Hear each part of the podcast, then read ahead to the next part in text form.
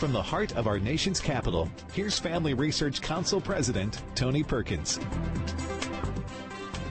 Good evening and welcome to Washington Watch. I'm Joseph Backholm sitting in for Tony on this Monday edition of Washington Watch. Tony will be back in the chair with you tomorrow. Great to be with you. Fresh off the Pray Vote Stand Summit. It was so good to see so many of you in Atlanta last week where the show was broadcast from and just a great event uh, connecting with those there in Atlanta as well as tens of thousands from around the country who were able to check in online as well. Today on the program, President Biden declared the COVID pandemic to be over, but the Biden administration is continuing to enforce COVID rules, including kicking service members out of the military for declining to get COVID vaccines. Will his new announcement that the pandemic is over change the federal government's actions? We'll talk about that. Also, new medical guidelines for transgender youth have been released. Is it good news or bad news? We'll tell you about that as well. Also, governors from border states have been flying and busing migrants to sanctuary cities all over the country. Is this a practical solution in good politics or is it unbiblical exploitation? We'll have that conversation at the end of the program during our worldview segment coming to you on Monday this week instead of Friday. But our headline today. With the crisis at the southern border showing no signs of abating, Republican governors have become innovative in their attempts to spotlight the situation. Texas Governor Greg Abbott began busing migrants to northern cities last spring, drawing ire from the mayors of Chicago, New York City, and Washington, D.C. And last week, Florida Governor Ron DeSantis chartered planes to send migrants to Martha's Vineyard. Now, mayors of these cities, where they are being sent, are not pleased. Here's New York City Mayor Eric Adams these migrants and asylum seekers are not coming to any particular city. They're coming to America. This is a, an American uh, uh, crisis that we need to face, a humanitarian crisis that were made by human hands uh, by some of the governors in our southern uh, states. Now, have the governors of our southern states created the problem, or are they responding to the problem? And will these moves force the Biden administration to change course in its handling of the southern border? Joining me now to discuss this is U.S. Representative Andrew Clyde. He serves on the House Committee for Oversight and Reform and the House Homeland Security Committee. He represents Georgia's ninth district. Congressman Clyde, welcome to the show. Well, thank you very much. I appreciate the opportunity to be on FRC. It's good to see you today.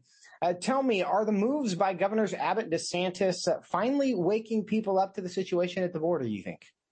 Well, I think that they should be commended because, um, you know, if a city is going to declare themselves a sanctuary city, then I think that they just said uh, to the entire country, we are a magnet. Send us the illegals. That we're a sanctuary city. We'll take care of them. We're happy to. Martha's Vineyard did that. San Francisco's done that. You know, the numerous other liberal cities, uh, Washington D.C. here. Uh, I think all the mayors should open them with welcome, you know, with welcome them with open arms. I mean, I think that's exactly what it means when you create uh, uh, a sanctuary city. And so I applaud the governors of both uh, uh, Florida and of Texas, and you know any other governors that want to send them uh, send these illegals to the uh, sanctuary cities. I think it's a great idea. Well, does that mean that you're surprised by the reaction they've received when these uh, when these migrants have been sent to these cities? I'm shocked. I'm shocked. I would think they'd be happy about that, but you know, obviously Martha's Vineyard wasn't very happy about it. They rounded them all up and within 48 hours or so shipped them to a military base. Really? I mean, uh, the hypocrisy of the left is just astounding.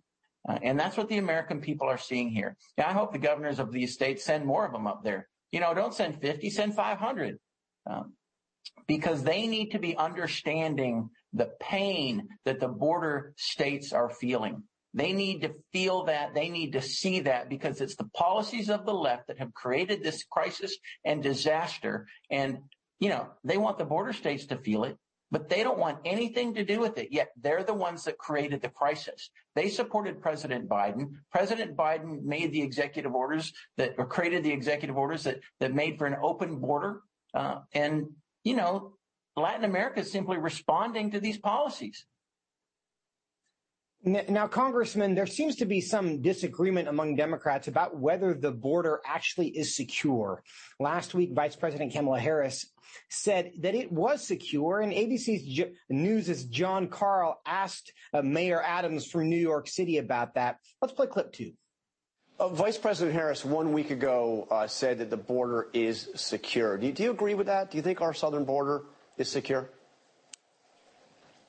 I believe that we can continue to coordinate better to make sure that it is secured properly.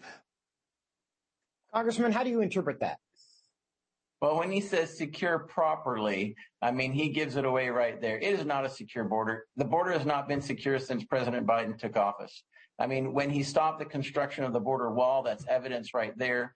Uh, when you see people pouring across the border and then our government funding transport of them further inland. In fact, when I was in, McAllen, Texas last year, I was on an airplane going from McAllen to Dallas and there were 12 illegals on that airplane, two of them sitting right beside me on their way to Philadelphia courtesy of the federal government funding the travel uh, via 501c3s. You know, it's inexcusable. Uh, the Biden administration has caused this crisis. The country needs to know that it is a continuing crisis. It's not something that's come and gone. It's ongoing. In fact, actually, it's getting worse. So I think that um, that this is a huge issue for us. It's causing crime to increase. Uh, it's causing governments to spend money on illegals where they shouldn't have to. Uh, money being taken away from citizens. Um, it's a disgrace, and this needs to stop. And and I I just think that um, uh, that the country needs to drastically change course here when it comes to leadership.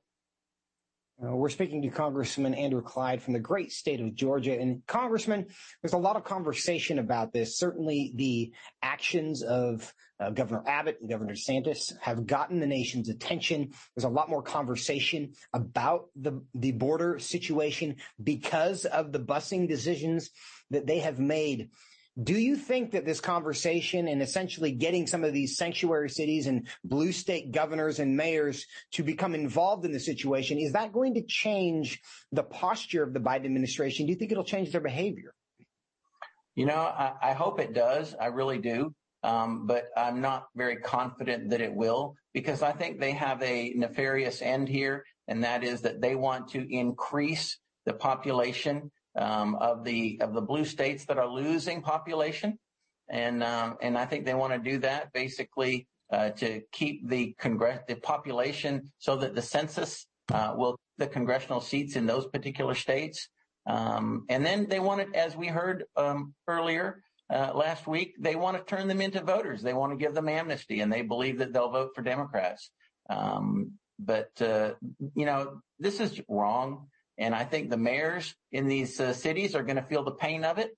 And I think they should feel the pain of it because these are policies that the left has created and the left has to take responsibility for them. Uh, and the American people uh, need to know that and they need to make a change, make a change in leadership. Congressman, last question on this subject. Lots of issues that the voters are concerned about heading into November. Where does this rank for voters, do you think? Well, I think probably the number one issue is inflation. Um, and after that, um, it's inflation and um, it's inflation. Uh, I think that um, uh, this will this will come down a little bit below that. Um, probably uh, crime is is after inflation and border security. I think directly relates to that. So I think it's in the top three or four uh, when it comes to what what voters are actually looking at. Um, and yeah, I mean you've got the Second Amendment issue as well uh, with the Biden administration trying to take our guns and trying to, um, uh, you know, uh, cancel us as a first, you know, our First Amendment. I think that's a big issue for folks. They're experiencing that individually when the when the big tech companies cancel them on, you know, cancel their voice online. So there's a number of issues that the Biden administration has created, and um, I don't couldn't tell you the exact order, except I'll tell you inflation's number one. Congressman, I want to switch gears on you a bit. Uh, you proposed a new bill called the Protect Unborn, uh, the Protect the Unborn Act. Excuse me. Uh, tell us what you're trying to do there. Thank you. Yes, that is a great piece of legislation, uh, and it is defunding the two Biden executive orders um, that uh, 14076 and 14079 that President Biden issued in July and August of this year. And those two orders are in response to the Supreme Court's decision uh, to strike down Roe v. Wade and to send the, the the subject of abortion back to the states, which is where it belongs. I think what President Biden did was a huge overreach of the federal government. He's trying to legislate here, and he is not in the legislative branch. He's in the executive branch. He is supposed to to faithfully execute the laws as Congress, the representatives of the people, pass them. And that's not what he's doing. He's trying to create his own law and trying to push push abortion services um, funded with federal money down to states that prohibit it, like my state of Georgia, which prohibits abortion. We have a heartbeat law. Um, and if, you, if a heartbeat is detectable, then abortion cannot be performed. But for President Biden to, to sign these executive orders just flies in the face of what the Supreme Court has done and my bill, the Protect the Unborn Act, is designed to strike down these two executive orders and to defund them. And I was proud to introduce it last week with 90 Republican original co-sponsors. So it's got a lot of support as it should because it protects the innocent unborn. It protects states' rights. It recognizes um, the authority of the Supreme Court and uh, and it tells the Biden administration that they have overreached. That legislation, of course, is more evidence of why elections matter. Of course, that will not uh, be advanced by the current Speaker of the House. And so for those who are interested in seeing that and other pro-life legislation, frankly, advanced, uh, that's going to be determined by the voters uh, this coming November. Now, Congressman, we know that the Hyde Amendment has been in place for a long time and it prohibits already the use of federal funds for abortion. Why does that not take care of this situation?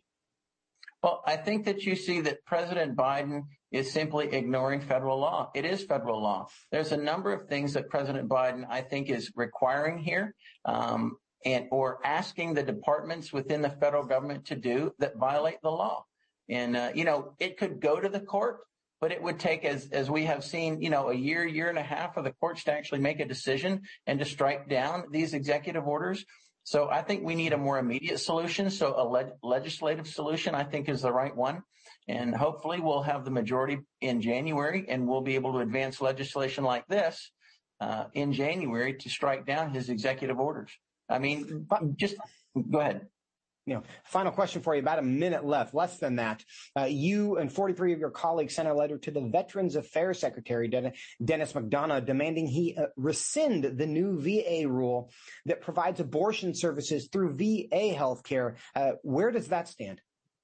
Well, and that's exactly what I was about to mention. I mean, you have the VA responding to President Biden's executive orders, which were basically telling the administration or the, the, executive agencies, hey, find where you can to push abortion services into states that are preventing it.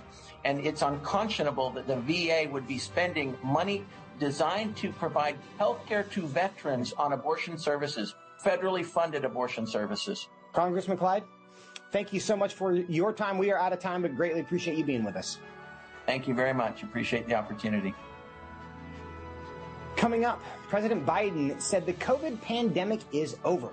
So why is the Department of Defense still taking efforts to kick people out of the military for refusing to get the COVID vaccine? We'll discuss that when we come back. Stay with us here on Washington Watch.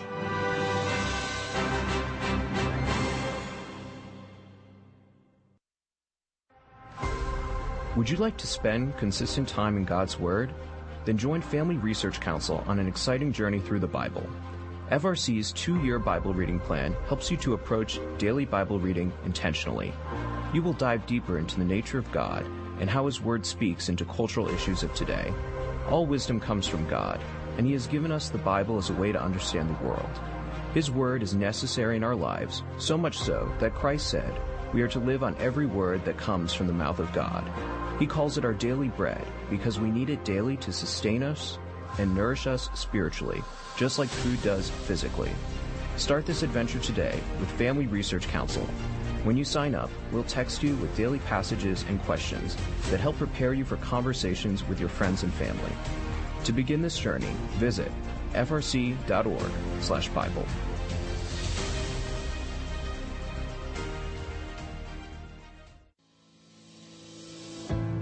1 Peter 3:15 instructs us to always be prepared to give an answer to everyone who asks for a reason for the hope that we have.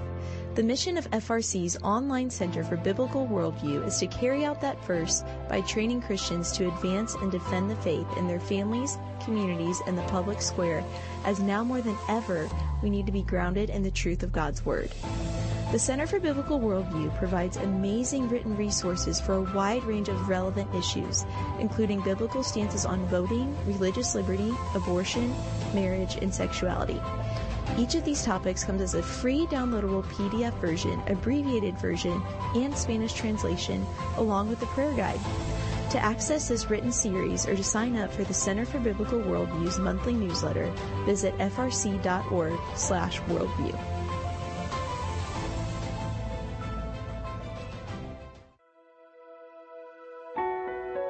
Did you know that from as early as 12 weeks, and certainly by 20 weeks, an unborn child can feel pain?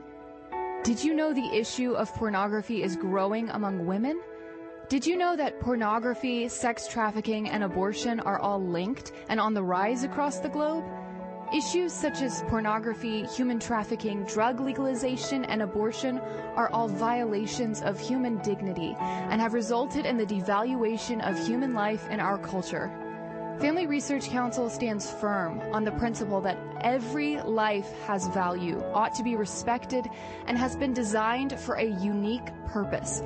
Educate yourself on the harms of pornography, human trafficking, and abortion so that you can offer hope and help.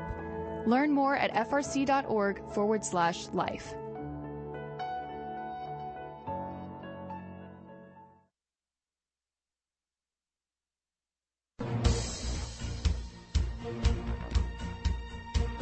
Welcome back to Washington Watch. I'm Joseph Backholm, sitting in for Tony. Reminder that the website is tonyperkins.com. Over the weekend, President Biden declared the COVID pandemic to be over. Is the pandemic over? The pandemic is over. We still have a problem with COVID. We're still doing a lot of work on it. Uh, it's but the pandemic is over. Well, that sounds like good news. However, the federal government continues its efforts to remove service members who decline to get the COVID vaccine for religious or personal reasons. Now, even before Biden's declaration, lawyers from Liberty Counsel argued that American military leaders may have violated federal law in their rejections of religious exemptions from the Defense Department's COVID-19 vaccine mandate.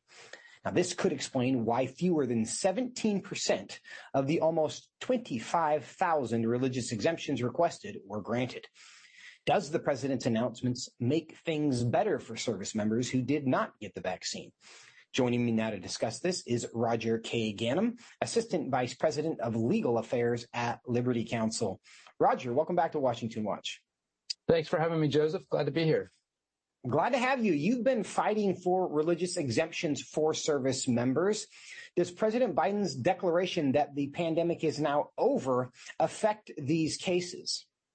Well, I sure hope the Secretary of Defense was watching 60 Minutes when President Biden made that statement because the Secretary of Defense and all the military branches have been have been fighting us tooth and nail to argue that ongoing universal vaccination without religious exemptions is required. But if the pandemic is really over, uh, then then obviously that requirement can't hold up. And to be honest with you, uh, there was never a justification for universal vaccination with no religious exemptions. But that's what the military branches have all done, uh, and uh, we've been we've been fighting them, and we'll continue to fight them until we uh, prevail in court. Should this announcement be legally significant? Has the Department of Defense's argument been such that they depend on the existence of an ongoing pandemic uh, to make their case? Well, uh, that's a great question. I think the answer is, uh, well, we can't ever really rely on what President Biden says in public. Uh, but we have something that's even more damning to the Department of Defense, and that's a memo from June of this year by the Inspector General of the Department of Defense uh, that found that the review of religious accommodation requests throughout the military was deficient. Uh, in a sense, or in a word, the military officers who were reviewing these requests we're not giving them due consideration and we're just issuing blanket denials across the board. Uh, we've been saying that throughout our litigation, uh, but this memo that just came to light this month uh, reveals that the Inspector General and the Department of Defense knew this was the case all along. So this evidence that the re- religious accommodation requests are not being reviewed properly, along with the president's declaration that the pandemic is over, uh, should be two key pieces of evidence uh, in bringing down these vaccine mandates across the military. Let's talk a bit about that memo that you referenced there. When an, when a religious exemption is requested, what is the duty of the, in this case, the Department of Defense, and how did they behave that was inconsistent with what their duty should have been? Well, a senior military official in the particular branch is supposed to review all of the facts and circumstances and make an individualized determination as to whether a religious accommodation is possible. Uh, but what happened in this case is senior officials were just giving blanket denials. And when those denials were appealed, the appellate official or the official reviewing that appeal did the same thing. In fact, the inspector general calculated that if if the the reviewing military officials did nothing else in a 10 hour workday but review religious accommodation appeals, they'd be giving them an average of 12 minutes of attention per appeal. Um, there is no way that that satisfies the legal obligation to give each request an individualized review based on all the facts and circumstances. The bottom line is the military has never been able to justify in any particular case that a vaccination was necessary to allow a service member to do his or her job. Uh, but the military has been quite content to see thousands of honorable, hardworking, and loyal service members walk away from military careers uh, because the the military has been unbending in this universal vaccination requirement. And if you could tell us a bit more about the status of the evictions or the dismissals, because we know that there have been, last I thought, I think I heard over 10,000 service members that had been dismissed, but then there's also some indication that that is slowing and maybe for good reason. Uh, what's the rate of service members being dismissed at this point? Well, I can't update those numbers that, that you've heard, but I can say we have seen a slowing uh, as a result of uh, class-wide injunctions that have been entered for the Navy, uh, for the Air Force, and for the Marines. Um, so we hope that the, these injunctions will will slow the process down uh, until we can get final relief for all of these service members, uh, and we're hoping that maybe we can obtain that by the end of the year. Now, you've talked about the information uncovered in this memo indicating that the Department of Defense has not given these requests the individualized attention that the law requires. Have you had the chance to show that to a judge yet and allow him or her to consider that in this case? Uh, to my knowledge, no judge has seen the memorandum yet.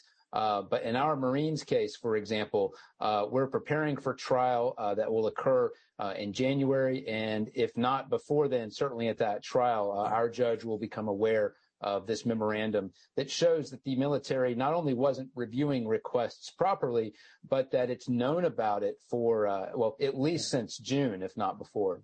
Yeah. Uh, Roger, final question for you. Just this week, New York City fired 850 public school teacher or educators, uh, employees for not being vaccinated. If you are able to prevail in the Department of Defense case, might that have implications for civilians? Well, that's a great question. Uh, I think so, especially in the case of educators, uh, where again there there can be no showing that justifies across the board denials uh, of exemptions, uh, especially religious based exemptions under the Constitution, uh, under the First Amendment. So hopefully, uh, any decision in our military case will have a ripple effect uh, throughout the country in civilian contexts as well. Yeah, because the goal certainly is uh, more freedom for people, and uh, that includes our service members, and that includes those who are not service members as well. Uh, but we thank you, uh, Roger Gannam, and everyone at Liberty Counsel for doing all that you do on behalf of our first freedoms, and thanks for your time today. Thank you. Coming up. Last week, a transgender medical organization released their guidelines for gender surgeries with no minimum age for when such procedures should be done. Is this good news? Bad news? We'll talk about it when we come back. Stay with us here on Washington Watch.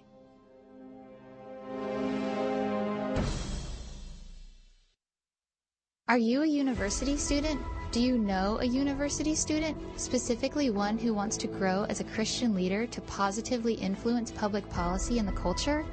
Look no further.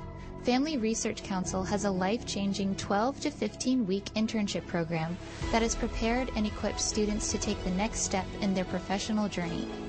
With a speaker series focusing on careers and callings, lectures from prominent conservative leaders, and weekly biblical worldview training, students will grow in personal and professional development.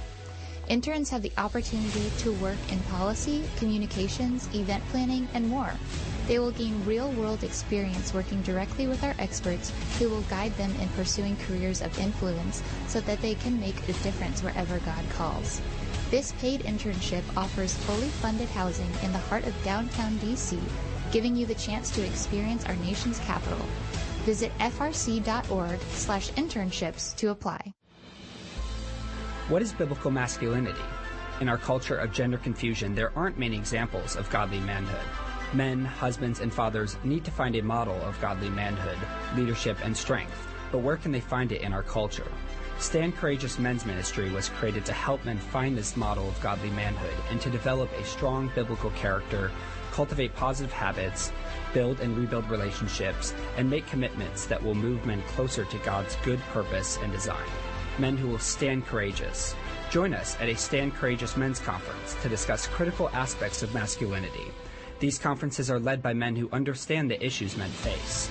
They unpack our role as a defender, provider, instructor, and battle buddy so that we can make an influence as a chaplain inside and outside the home. Learn more and find a Stand Courageous event near you at standcourageous.com.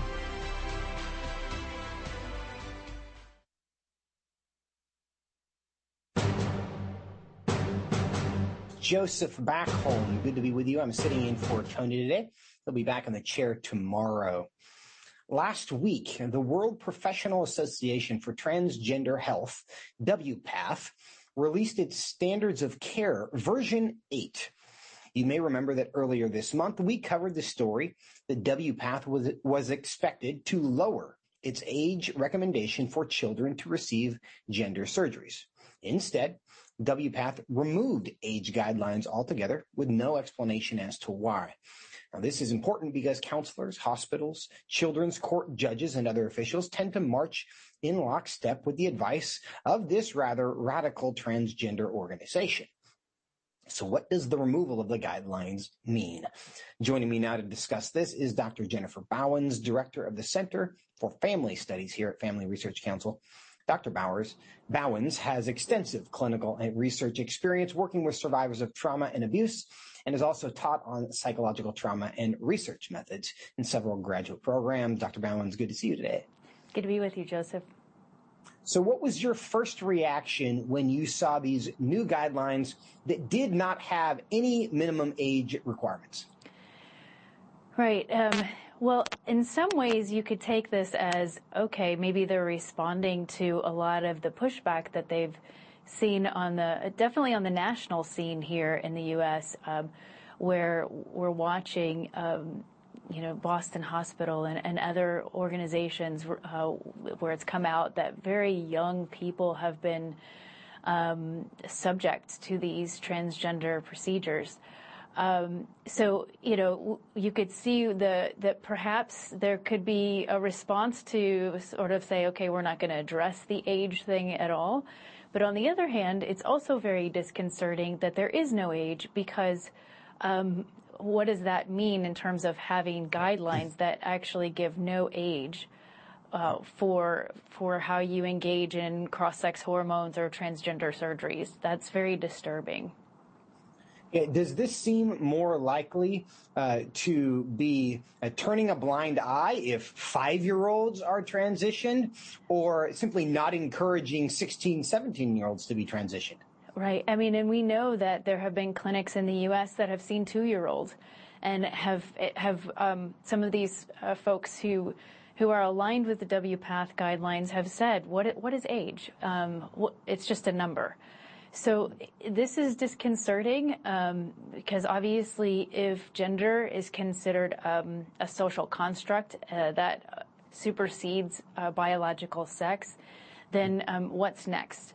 Um, is age also just considered, as this person said, uh, just a number that doesn't really matter, and you can have these procedures done whenever uh, you first exhibit any sign and by the way, stereotypical sign of of identifying with the with the opposite biological sex.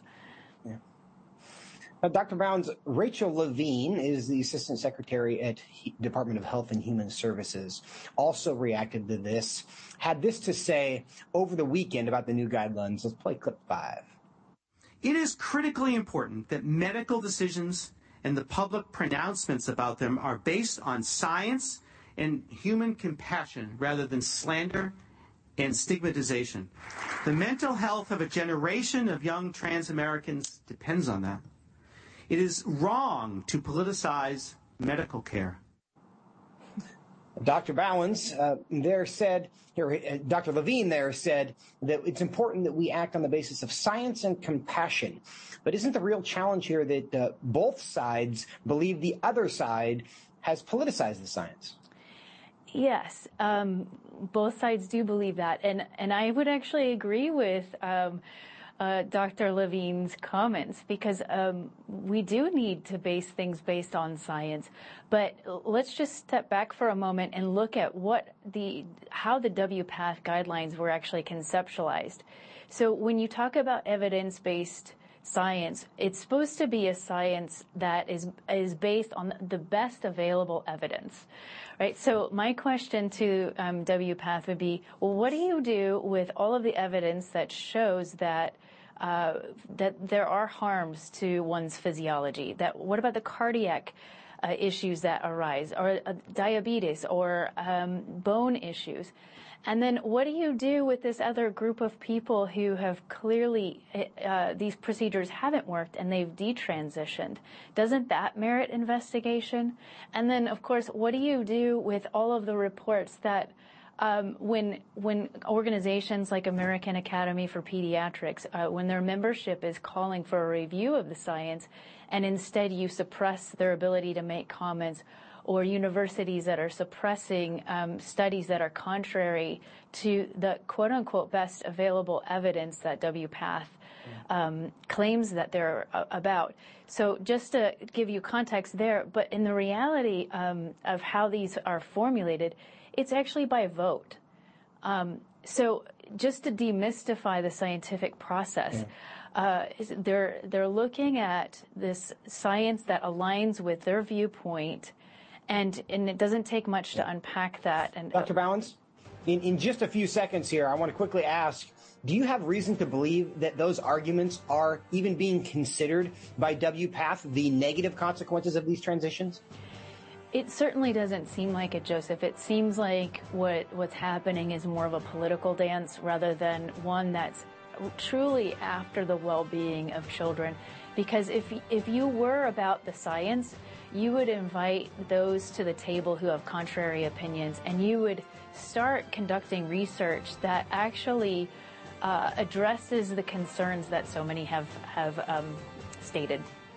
Dr. Jennifer Bauwens, thanks for your time. Thank you.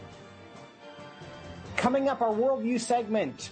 How do we vote to reflect our faith? And is it unbiblical to be busing people from Texas and Florida to Martha's Vineyard and Chicago? We'll talk about it when we come back. Stay with us.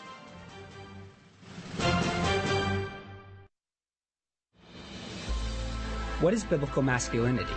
In our culture of gender confusion, there aren't many examples of godly manhood. Men, husbands, and fathers need to find a model of godly manhood, leadership, and strength. But where can they find it in our culture? Stand Courageous Men's Ministry was created to help men find this model of godly manhood and to develop a strong biblical character, cultivate positive habits, build and rebuild relationships, and make commitments that will move men closer to God's good purpose and design. Men who will stand courageous. Join us at a Stand Courageous Men's Conference to discuss critical aspects of masculinity. These conferences are led by men who understand the issues men face. They unpack our role as a defender, provider, instructor, and battle buddy so that we can make an influence as a chaplain inside and outside the home. Learn more and find a Stand Courageous event near you at standcourageous.com.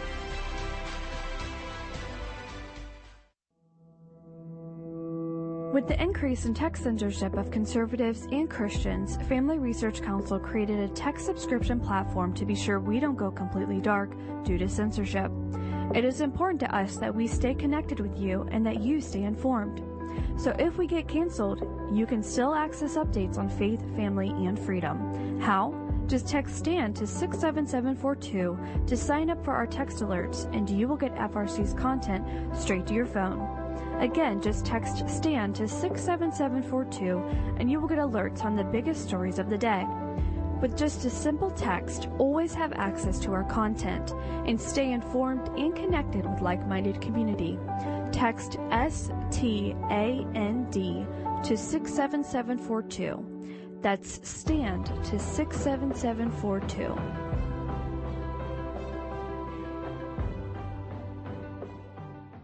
Are you a university student? Do you know a university student, specifically one who wants to grow as a Christian leader to positively influence public policy and the culture? Look no further. Family Research Council has a life-changing 12 to 15 week internship program that has prepared and equipped students to take the next step in their professional journey. With a speaker series focusing on careers and callings, lectures from prominent conservative leaders, and weekly biblical worldview training, students will grow in personal and professional development. Interns have the opportunity to work in policy, communications, event planning, and more. They will gain real-world experience working directly with our experts who will guide them in pursuing careers of influence so that they can make a difference wherever God calls. This paid internship offers fully funded housing in the heart of downtown DC, giving you the chance to experience our nation's capital. Visit frc.org slash internships to apply.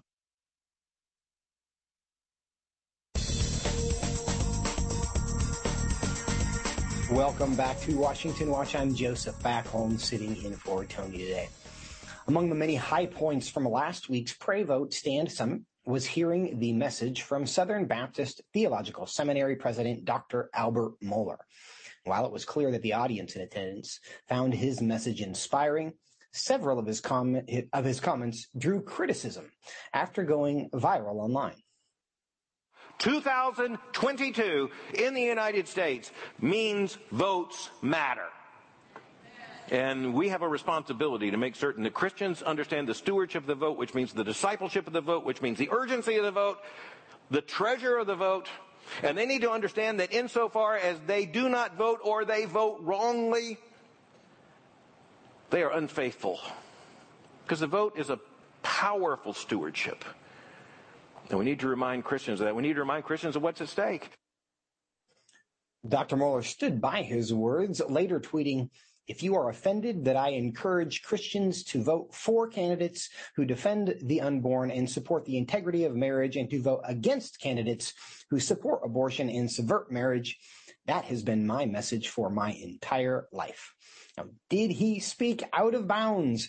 Joining me now to discuss this in our worldview segment that typically comes to you on Friday, but today it's a special edition on Monday is David Closson. He's the director of the Center for Biblical Worldview at Family Research Council, and that can be found at frc.org slash worldview. David, good to see you today. Hey, good to see you as well, Joseph. So we played the clip there. I believe you were actually there in person to hear it live. Um, but one thing we can say is that Dr. Mohler's words were not taken out of context. He said exactly what he said. They, of course, drew criticism. Did you have any problem with it? I did not have any problem with Dr. Mohler's remarks, and I was uh, with him there down in Atlanta at our Pray Stand Summit, which I thought was just a, a very encouraging uh, event. And, and, what Dr. Mohler said uh, to our, our attendees there in Atlanta is something uh, that he's been exhorting Christians uh, for as long as I've known him. I'm a two-time graduate of Southern Seminary, so I've, uh, he's been my seminary president uh, since I started my master's program back in 2014. And Dr. Mohler has been consistent, uh, simply saying that Christians have a stewardship uh, when it comes to the vote. And that's, I think, you know, Dr. Mohler and others, Joseph, who've uh, spoken about these things, you know, the way I look at it is, you know, as Christians, we're called to be faithful uh, with everything God has entrusted us uh, with, um, whatever that may be. But inclu- for those of us who live in the United States, where we live in a constitutional republic, uh, how we steward our vote, how we steward our opportunities in the political system, that's something we should take very seriously. And that's all that Dr. Mohler was doing uh, in Atlanta. Now, David, I think one of the reasons that, that his comments received so much uh, pushback was because he said, or he implied, but basically said, that it's possible for Christians to vote wrongly. And uh, in, in, in a biblical sense, what do you make of this idea that it's possible to vote wrongly? And how does one know if they're about to cast a vote that would be in God's eyes wrong? Yeah, it's a great question, Joseph. And I think this is where Christians need to think just deeply about politics and about uh, what as Christians we're called to do. Um, we need to be very honest. And, and, what's what a blessing, Joseph, that we can even have this conversation. There are many Christians, and I've met some of them around the world that don't have the political freedoms and opportunities that we have in this country. Uh, the very fact that we're having this conversation is a blessing. But I think it's important to realize, Joseph, that there's a lot of issues out there uh, in the public square uh, that the Bible does not necessarily speak to. I think we can get biblical principles uh, for pretty much almost every issue under the sun, but there are some issues where uh, I think Christians can definitely come to the issue, discuss it, pray about it, and have different opinions. There's no "Thus saith the Lord." Uh, there's no chapter and verse for a lot of issues that we can deal with. However, there are some issues, Joseph, uh, that increasingly we realize there's a thus saith the Lord. And the two issues that Dr. Mohler highlighted, marriage and the life issue, those are issues that the Bible speaks very clearly. We don't, we don't have to guess what God's opinion is on those issues. When it comes to marriage, uh, Genesis 1 and 2, uh, Matthew 19, those are verses that speak very clearly to the Bible's perspective on marriage. On the life issue, Psalm 139, Luke 1, and other passages, those speak very clearly that the Bible is pro-life. And increasingly, uh, when we look at these different political races at the local level, the, the state level, and the federal level, there are, candidates running for political office, one of which will have a very pro uh, Bible position, so to speak, be very pro-life and pro-traditional marriage, pro-biblical marriage, and the other will be the antithesis of those. And I think that's where, as Christians, we need to increase in, we need to realize what uh, what the context is and what issues are at play. Because increasingly, Joseph, the issues we're being asked to weigh in on are not ones on which um, the Bible is unclear, uh, but actually very clear on. In a lot of the concern is, and I know the argument you hear from many people when it comes to voting is well Nobody's perfect. All the candidates are imperfect, and not all of them have perfect positions. Yeah, they might disagree with God on marriage and abortion, but this other person disagrees with God as they understand it on maybe a different issue. And we're going to talk about immigration in just a moment. Uh, but what would you say to somebody who is who, who's making the argument, well, they're all imperfect, so it's really just up to me to decide uh, which version of imperfection I find most tolerable and then just vote for them. Yeah, and I, I would agree with that person, the hypothetical voter, that unless Jesus himself is on the ballot, we are always choosing between the lesser of two evils. Or we're, we're choosing between uh, sinful candidates. Um, and I, my encouragement is let's look at the issues and let's look at the Bible and, you know, issues such as poverty. There, there's no candidate that's saying we want more poverty. Uh, both political parties, the Republican Party and the Democrat Party in our context, want to alleviate poverty, uh, but they'll have different uh, approaches and different ideas on how to alleviate that. I, I think we just need to have an honest conversation. But Joseph, there's other other issues, like I've already said, the life issue, where unfortunately one party increasingly uh, wants unlimited abortion through all nine months of pregnancy. Not just that, they want it to be funded and subsidized by taxpayers. Whereas the, um, in many races, the other party, the Republican Party, in recent years, is wanting to protect unborn children. Um, and so I think we, we need to weigh the issues and just, I think every voter needs to ask themselves the question, what issues is there a clear, thus saith the Lord? What issues does the Bible speak most clearly? And I think uh, that kind of having a triage, all issues matter, um, but some issues matter more. And we need to d- determine what issues uh, does the Bible clearly tell us that we really need to care on. I think a helpful way to think about this is, is not necessarily becoming one issue voters, but being people who understand the minimum qualifications for what it means uh, to d- earn the vote of a Christian. And just because you disqualify someone doesn't obligate you to vote for someone else, but there should be a minimum benchmark of we don't kill kids and we agree with God's understanding. We don't take sides with the enemy in the sexual revolution. And if people do those things, they're not going to, I'm not going to vote for them. And maybe, hopefully I can find someone else who, uh, based on my conscience, is qualified. But we have to be quick to disqualify people who we know are fighting God's design for life in the world and in the created order that He created in Genesis chapter 1 and Genesis chapter 2. David, we could spend more time on that, but I'm not going to. We're quickly going to move on because the other uh, topic that we have actually started the show off with mm. is this whole story of busing immigrants. And we know that there's a border crisis. Two million people just yeah. this year have crossed the border, already more than 2021.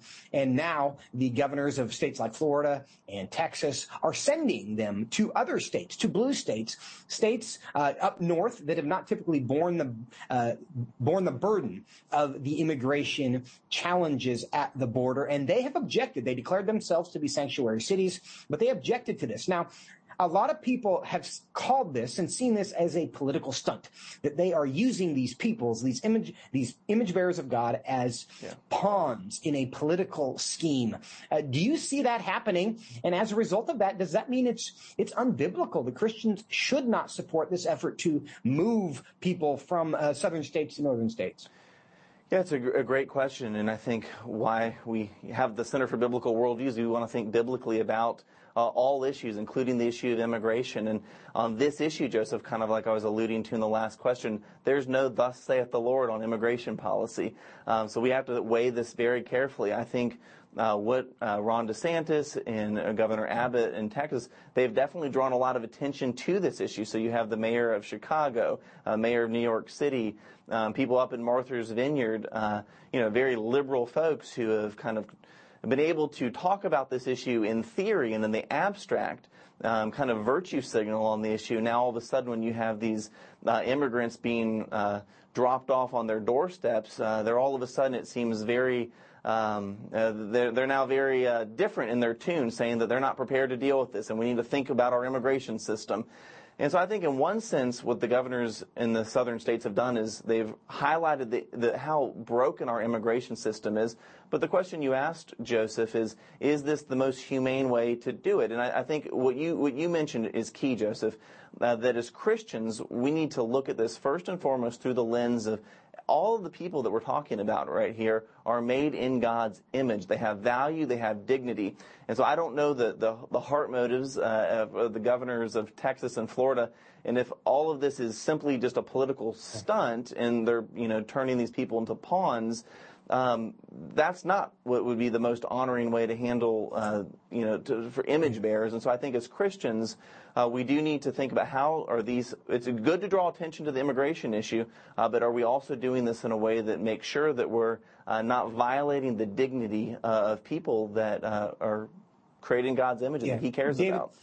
And and what we should establish at the beginning of this conversation is that if they are being abused, if they're being kidnapped, and these these words are being thrown around online, and yeah. you you know take all that with a grain of salt, but this has been referred to as kidnapping and human ta- human trafficking, and I think that's not accurate. If that was happening, if people were you know at gunpoint being forced to get on buses and then be shipped someplace they didn't want to go, uh, we would all come together and say that shouldn't happen.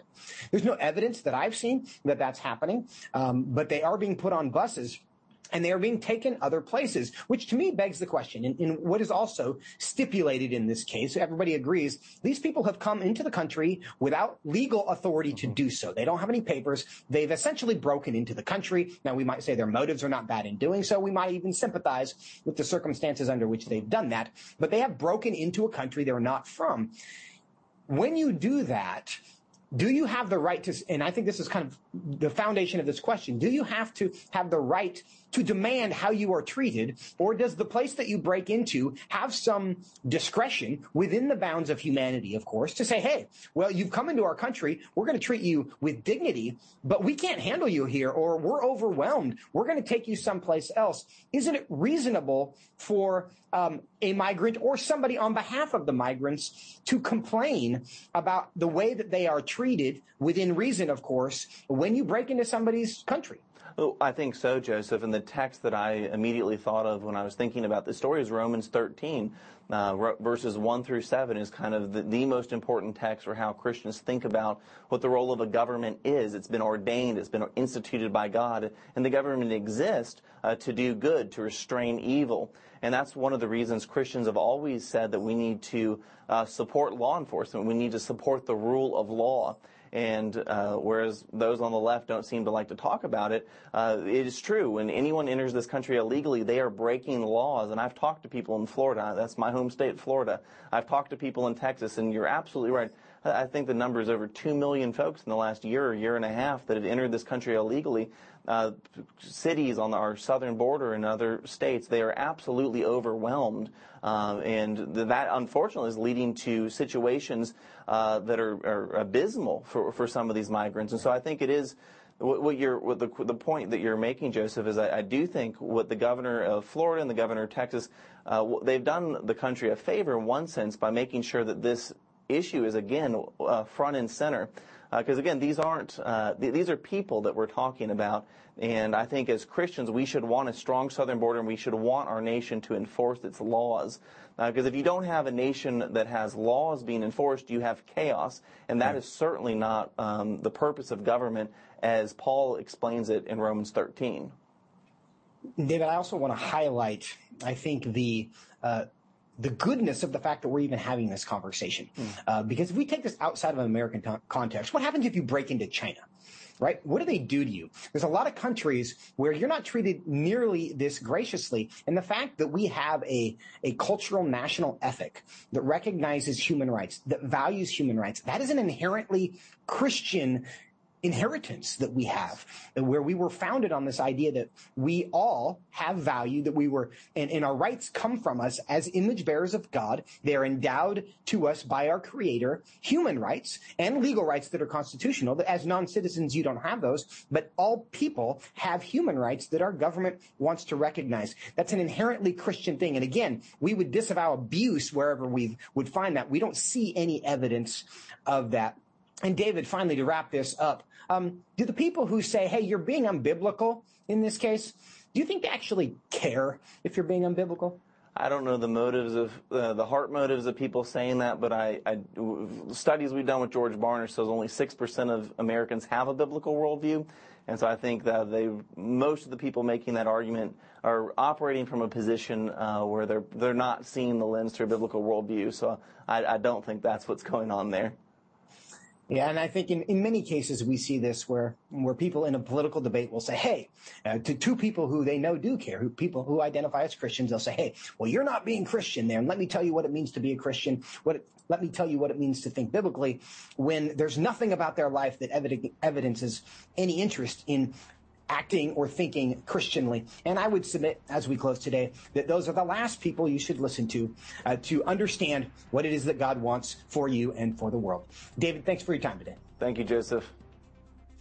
And friends, that is our show today. We are so glad that you have joined us once again. We look forward to seeing you tomorrow here on Washington Watch. And until then, fear God and nothing else. We'll see you next time.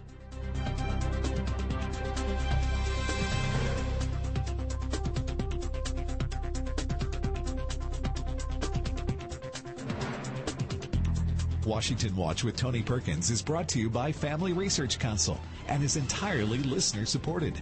Portions of the show discussing candidates are brought to you by Family Research Council Action. For more information on anything you've heard today, or to find out how you can partner with us in our ongoing efforts to promote faith, family, and freedom, visit TonyPerkins.com. Also, to leave a comment about Washington Watch, call our watch line at 1 866 372 7234. That's 1 866 372 7234.